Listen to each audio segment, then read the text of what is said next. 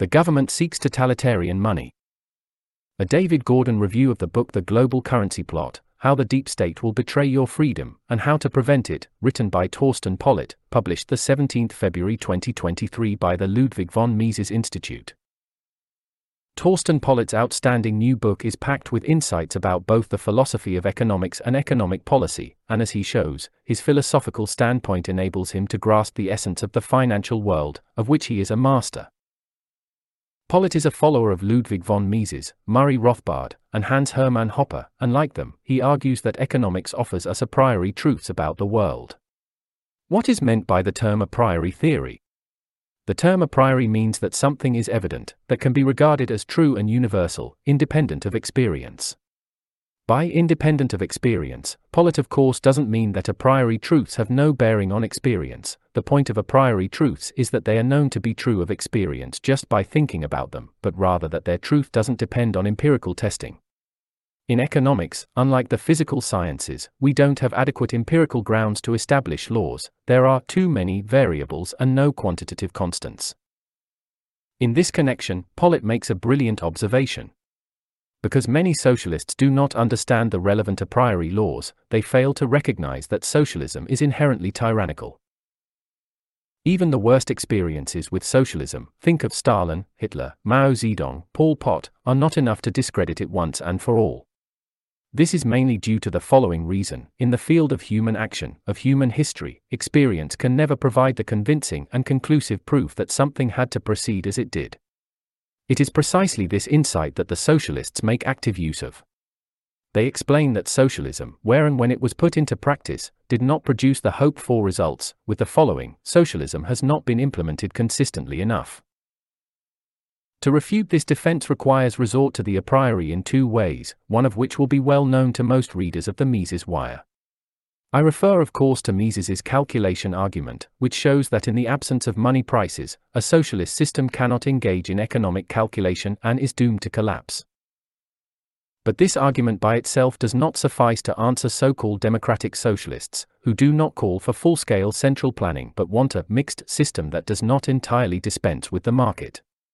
To close the gap, Mises makes effective use of a slippery slope argument against such people interventionism can quickly lead to socialism. Polleit reinforces Mises's logic by raising another point as well. It is an a priori truth that the state is an oppressive institution that by its nature violates rights, furthermore, over the course of its existence, it will become more oppressive. From the point of view of the logic of action, the state, if it is a territorial compulsory monopolist to which the individual is subjected to, for better or worse, is contradictory and thus literally wrong. It de facto degrades the individual to a slave, and this is incompatible with the logic of human action because property, self ownership, is an indispensable category of human action.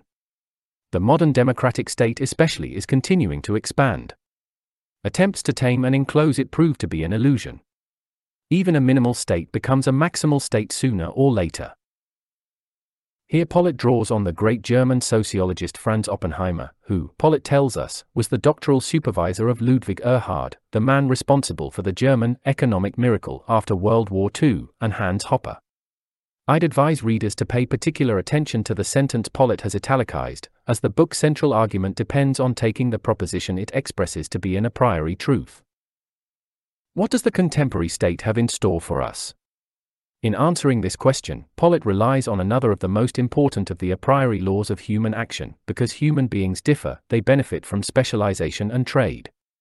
Given this undeniable truth, we must next endeavor to determine the requirements of extensive trade, and here we soon come to money, the commonly accepted medium of exchange. Because the advantages of trade increase the wider the market is, a free market world would ideally use the same money. The thoughts presented in this book are based on a central insight if there were a global system of free markets in which everyone could freely buy what they wanted to buy, and in which producers could freely produce what consumers wanted, there would be a free market for money, and, through a voluntary agreement of all parties, a single world currency would emerge. This is because that would be economically optimal.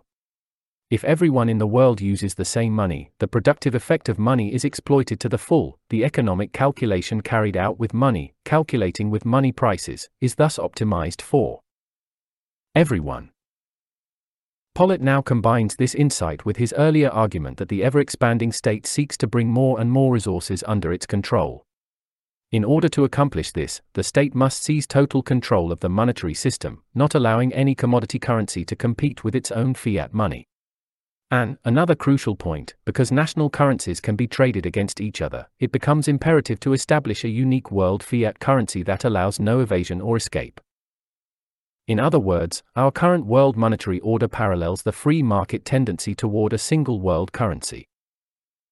If states monopolize money production, there is no free market for money on which a single world currency could develop through voluntary decisions by people. In that case, national fiat currencies exist for the time being.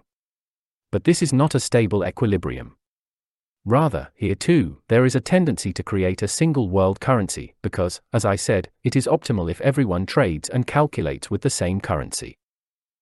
A fiat money of the sort imagined here would subject the world to a dictatorship of socialistically inclined global bankers.